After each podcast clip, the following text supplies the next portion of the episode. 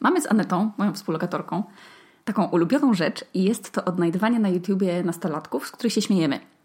I, ale my się nie, nie śmiejemy z nich dlatego, że jesteśmy diaboliczne, tylko dlatego, że same kiedyś byłyśmy takie jak te nastolatki. I ja się w ogóle bardzo lubię śmiać z tego, jak ja kiedyś byłam i nie czuję żadnej żenady. No i lubię się śmiać z tego, że wszyscy w zasadzie jesteśmy tacy sami, ale nikt jakoś o tym głośno nie mówi. Niektórzy próbują o tym głośno mówić, niektórzy też przytakują, ale zawsze się znajdzie jakiś taki kurwa jeden, który się nie chce przyznać i powie, o ja tak właśnie to nie miałem i, i być jakimś płatkiem śniegu. Ale co do nastolatków, to, to będzie jednocześnie chyba wesoły, ale też trochę smutny odcinek, bo ja tu mówię o nastolatkach i myślę, że to był taki fatalny czas bycia nastolatkiem. Ale kochani, no dobrze wiemy, że nic się nie zmieniło i że, bo my nadal nie jesteśmy dorośli. I jak się ma 25 lat, to jest wprawdzie więcej niż 14, no ale to jest nadal fatalny wiek. No i ostatnie zimy w lutym były tu tak silne i częste sztormy, że tak naprawdę to ja nie wiem, czy to był jeden wielki sztorm, czy, czy to były osobne sztormy. I miało to swoje plusy oczywiście, bo na przykład nie trzeba było wychodzić z domu i można było tylko siedzieć przed plejakiem. Ale jak już musiałam jechać do pracy, to jechałam razem z sąsiadką. I ona ma na jakieś, tak na oko, 16 lat. I spróbuję Wam to najbardziej plastycznie opowiedzieć. Jest ciemno, ósma rano, jasno zrobi się około 11. Przez okno widzę, że wiatr wieje z taką prędkością, że przesunął już całe kosze na śmieci z naszego podwórka. Nie mówiąc już o tym, że na bank przesunie też mnie, bo jest e, na chodniku warstwa lodu. No i po prostu widać, że chlasta, chlasta po twarzy śniegiem. Na, na kurwia śnieg poziomo, bez litości, nie, nie bierze jeńców. Więc kompletuje outfit of the day. Pierwsze, leginsy z wełny marynosa. Na to spodnie Jack Wolfskin z podszewką z polaru, wodoodporne i wiatroodporne. Skarpety wełniane, y, robione przez babcie. Buty trekkingowe i na te buty trekkingowe jeszcze raki. Podkoszulek z wełny marynosa do kompletu. Na to wełniany ten islandzki sweter kurtka zimowa, wełniana czapka, rękawiczki, kaptur na głowę, szalik omieciony dookoła i taki żeglarski wodoodporny plecak. Wspaniały prezent, który dostałam na Mikołajki. No bo czasem są takie dni, kochani, że jak się nie ma samochodu, a się nienawidzi, a tego ja nienawidzę najbardziej na świecie, jak się ma mokre, takie spodnie rurki przyklejone do ud. Jak wiecie, jak, jak pada deszcz i to jest to najbardziej newralgiczne miejsce, które się jak staje się mokre, to jestem wkurwiona. I, I wtedy się trzeba tutaj ubrać jak na warunki ekstremalne.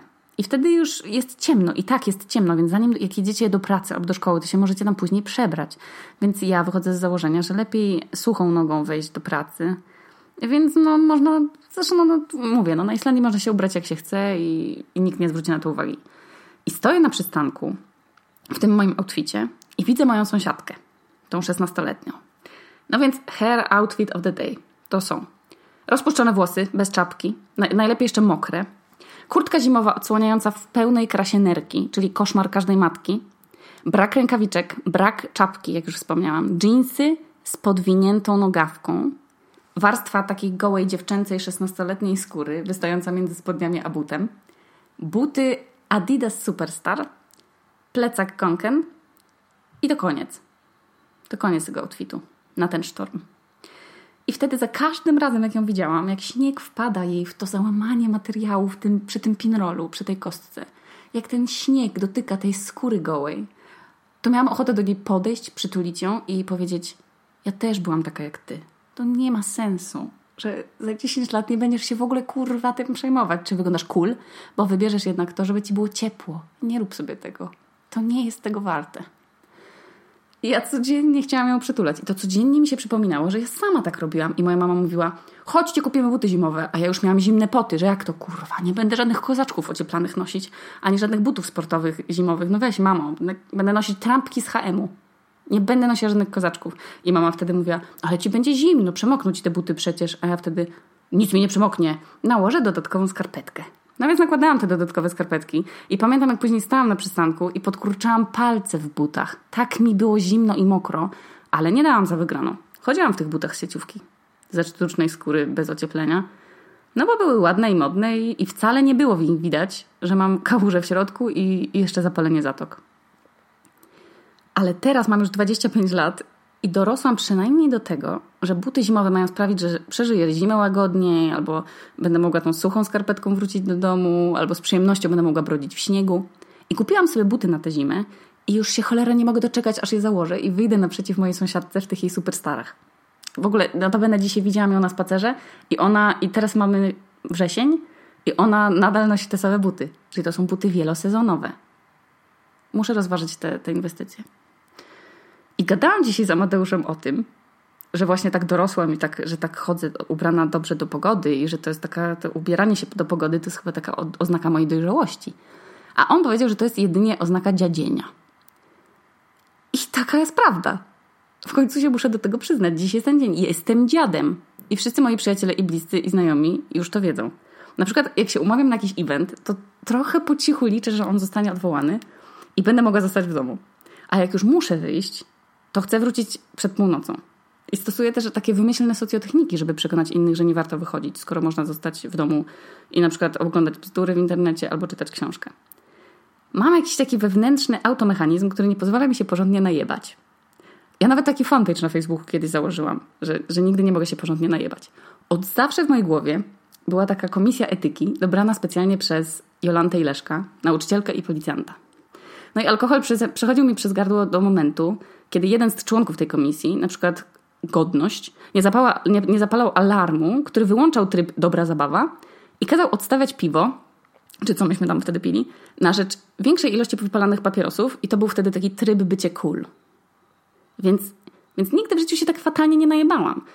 I, I to jest, słuchajcie, strasznie ciekawe, że ja wiem, że nie jestem jedyną osobą, która tak ma. Bo co jakiś czas mi się wyświetla jakiś mem, że na przykład me when plans are cancelled, but I was not planning to go anyway. I takie zdjęcie Fredki w szlafroku. To kurwa jestem absolutnie ja, ale też 40 tysięcy osób, które dają tam lajki. I wśród nich są też moi znajomi. No więc pytanie do Was, z czego to w ogóle wynika? Bo ja w liceum na przykład byłam opór rozrywkową osobą i jako nastolatka dostawałam SMS-y od taty o takiej treści, że witam, jestem człowiekiem, od którego wynajmujesz pokój. Dawno cię nie było, proszę o kontakt. No i ja kochałam wychodzić. Ja kochałam melanże, kochałam festiwale. Uwielbiałam palić papieroski i pić red sasan na plaży, na wagarach. Nie miałam w ogóle problemu z ludźmi. A teraz jak myślę, że mam z kimś porozmawiać przez telefon albo wyjść gdzieś, gdzie jest dużo ludzi i hałas, to mam od razu taki atak paniki i mi się odechciewa, bo na przykład wrócę po północy i już się nie wyśpię. No kiedyś mogłam 100 dni nie spać i nadal mieć siłę na melanż, a dzisiaj jak jeden dzień w tygodniu się nie wyśpię, to wkurwienie się za mną ciągnie przez resztę miesiąca. No więc jak to jest? Skąd, skąd się to wzięło to zdziadzienie? Bo bardzo bym chciała poznać odpowiedź. A, zapomniałam, że nie macie jak mi skomentować. No to możecie sobie w głowie pomyśleć. Jako dziad albo dziaduwa, nie wiem jak powinnam to nazywać, żeby było gender neutral, co powiedziałabym sobie ty 15-letni? 10 lat minęło i mam już sporo przemyśleń, więc jak dzisiaj sobie o nich myślałam i uważam, że to jest w ogóle super fajne ćwiczenie dla mózgu, dać sobie radę. No więc radzę sobie samej. Tu Okuniewska z teraźniejszości do Okuniewskiej z przeszłości. Po pierwsze, kup se buty zimowe i miej w dupie, co sobie sądzą o tobie ludzie z twojego gimnazjum, a potem z liceum. Bo za 10 lat 99% tych ludzi w ogóle nie będzie o tobie pamiętać. Ani ty o nich też nie będziesz pamiętać. Już w ogóle nie będziesz pamiętać, co oni sobie o tobie myśleli w tamtych czasach. Więc po prostu odpuść sobie, dziewczyno. Odpuść te modowe tragedie. Po drugie, branie tabletek na kaszel i zapijanie ich kawą, a potem jedzenie jednego pomidora dziennie i bieganie dookoła parku, żeby schudnąć, jest kurwa kretyńskie. To nie zrobi z ciebie ani modelki, ani Amy Winehouse. Ja już nie mam słów nawet na to, jakie to jest głupie. Za 9 lat jeszcze tego nie wiesz, ale przyjdzie moda na body positive. I już nie będziesz musiała się katować i ćwiczyć, żeby sobie coś udowodnić i sobie coś tam zrekompensować. A za 10 lat się przeprowadzisz do kraju, gdzie nikt w ogóle nie będzie patrzył na to, na to czy ty masz celulit, czy nie. I w końcu przez to zaczniesz ćwiczyć po prostu dla przyjemności, a nie dlatego, żeby być szczuplejszą. Więc na teraz zluzuj, ćwicz po prostu na WF-ie i bądź sobą. Trzecia, trzecia rzecz, którą bym sobie powiedziała, to jest to, że pierwsza miłość jest tak nazywana dlatego, że po tej pierwszej miłości przychodzi druga, a potem trzecia, a potem nawet jedenasta. Już teraz w czasach Tindera to już opcje się nie kończą.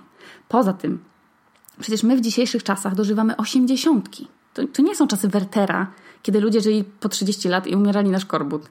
Więc masz jeszcze przynajmniej z 60 lat, żeby się zakochać ponownie i zakochasz się jeszcze 100 razy z wzajemnością i bez i będziesz mieć motyle w brzuchu i będziesz żygać tęczą. Nawet sobie nie wyobrażasz, w kim ty się jeszcze zakochasz za 10 lat. Więc teraz popłacz, ale wiedz, że to naprawdę nie koniec twojego życia, że o tych typach, za których ty teraz płaczesz, to w ogóle nie będziesz pamiętać. Chyba, że tak jak ja i mój pierwszy chłopak, zrobicie sobie takie same tatuaże na ręce, a te, a te tatuaże zrobi wam dziewczyna, która się dopiero uczy tatuować. Więc nie dość, że skończycie z takimi samymi dziarami już po rozstaniu, to te tatuaże będą kurwa krzywe i brzydkie. Nie rób sobie takich tatuaży. Kolejna rzecz, o której nie będziesz pamiętać, to jest jaką ocenę ci wystawiła baba z biologii na koniec i czy to finalnie było 3 czy 4. W ogóle nie będziesz pamiętać swoich wyników z matury o której myślisz, kurwa, przez trzy lata liceum. Więc dopóki nie zjebałaś tej matury tak, że musisz coś poprawiać za rok, to odpuść i w ogóle zejść z siebie, bo to nie ma, to nie ma znaczenia. Jeszcze nie wiesz na przykład tego, że za 10 lat oceny ci się w ogóle nie przydadzą. W ogóle. Uff. Kolejna rzecz. Twoi rodzice mogą cię na maksa wkurwiać, ale dopiero za 10 lat pojmiesz, albo może nie, nie za 10, może za więcej, ale pojmiesz, że ile wysiłku i kombinatorstwa wymaga wychowywanie dzieci jednocześnie praca na pełen etat. I że nie ma w ogóle na to instrukcji obsługi, więc oni to robią tak, jak umieją, albo tak, jak zostali wychowani przez swoich rodziców. I, i zobaczysz jeszcze, że, że bycie rodzicem może nie jest bez sensu, no ale jest w chuj trudne. A dorosłość jest bez sensu. Więc kolejna rada. Bądź dzieckiem jak najdłużej możesz. Nie pchaj się, to jest coś, co mi powiedział tata. To jest coś, co powiedział mi tata, jak powiedziałam, że idę do pierwszej pracy i już nie chcę od niego pieniędzy. To on mi powiedział, nie pchaj się na siłę w dorosłość, do pracy, bo się jeszcze w życiu napracujesz. Dopóki teraz jeszcze możesz być dzieckiem i ja cię mogę utrzymywać, to bądź tym dzieckiem. Ale oczywiście ja byłam mądrzejsza, chciałam sobie coś udowodnić. Więc poszłam do pracy, a później, a teraz żałuję, że tak wcześnie, wcześnie zaczęłam pracować i, i tak wcześnie zaczęłam się wspinać po szczeblach mojej kariery. Ale gdybym mogła sobie dać tę radę tej 15-letniej, 16-letniej mnie, to dałabym sobie radę, żeby korzystać z przywileju mówienia nie wiem, z przywileju zadawania pytań. No bo potem już będą od ciebie tylko wymagać odpowiedzi i ty kurwa ich nie będziesz znać. Więc kolejna porada to jest uważaj na lekcjach PP, bo potem nie będziesz wiedzieć nic o podatkach i o zerowym wacie i, i, i będzie ci wstyd i głupio. Najgorsze, że inni też nie będą wiedzieć, ale będą się wymądrzać i śmiać się z ciebie, że oni wiedzą. Więc serio, to jest ważne. To, jest, to teraz się wydaje głupie, ale to serio jest ważne, że dodrukowywanie pieniędzy nie ma sensu. Musisz bardzo się skupiać na lice, w liceum na lekcjach, żeby później, żeby później wiedzieć, dlaczego nie ma sensu. Znaczy, to nie jest tak, że ja, że ja tak nadal myślę, tylko to jest coś, co mi przychodzi do głowy. I, jeszcze następna rzecz, tu mam taką ściągawkę że to, że palisz szlugi i teraz ci się wydaje, że jak będziesz chciała rzucić, to przecież rzucisz, bo masz całe życie na to, bo masz tylko 16 lat, więc możesz rzucić palenie, kiedy chcesz, bo będziesz przecież żyła jeszcze 70. I no, nawet nie wiem, jak to skomentować, bo za 10 lat będziesz musiała się w chuj kontrolować, żeby nie wrócić do palenia i to będzie głupie i będziesz wiedziała, że to jest głupie i że rzuciłaś, więc nie ma sensu wracać, ale to będzie, wtedy ci się będzie wydawało, że te szlugi to jest przecież przywilej dorosłości, bo mi się to należy. I ta walka ze swoją głową, żeby nie palić, będzie trudniejsza niż w ogóle nie zaczynanie palenia albo po prostu rzucenie palenia, kiedy się jest gówniarzem. I w ogóle palenie, jak się jest gówniarzem, jest głupie. To wiadomo już, teraz jak jestem stara, trochę już i starsza i widzę te, te nastolatki z tymi papierosami, to sobie myślę, Boże, po co co robisz? Komu ty chcesz zaimponować? Ach, ale to już chyba jest oznaka mojego, mojego zdziadzienia. Tak myślę. Uff, dobra. Kolejne. Chyba jeszcze mam dwa tu na liście. Tak, są dwa na liście. Że ostatnie. Nie, dobra, przedostatnie. Teraz ci się wydaje, że jak się ma 25 lat, to jest się już dorosłym, bo masz, bo masz teraz 15. I, I tak ci się wydaje, że jak się ma 25 lat, to już się na bank ma własne mieszkanie, skończone studia, dzieci, samochód, jakieś oszczędności.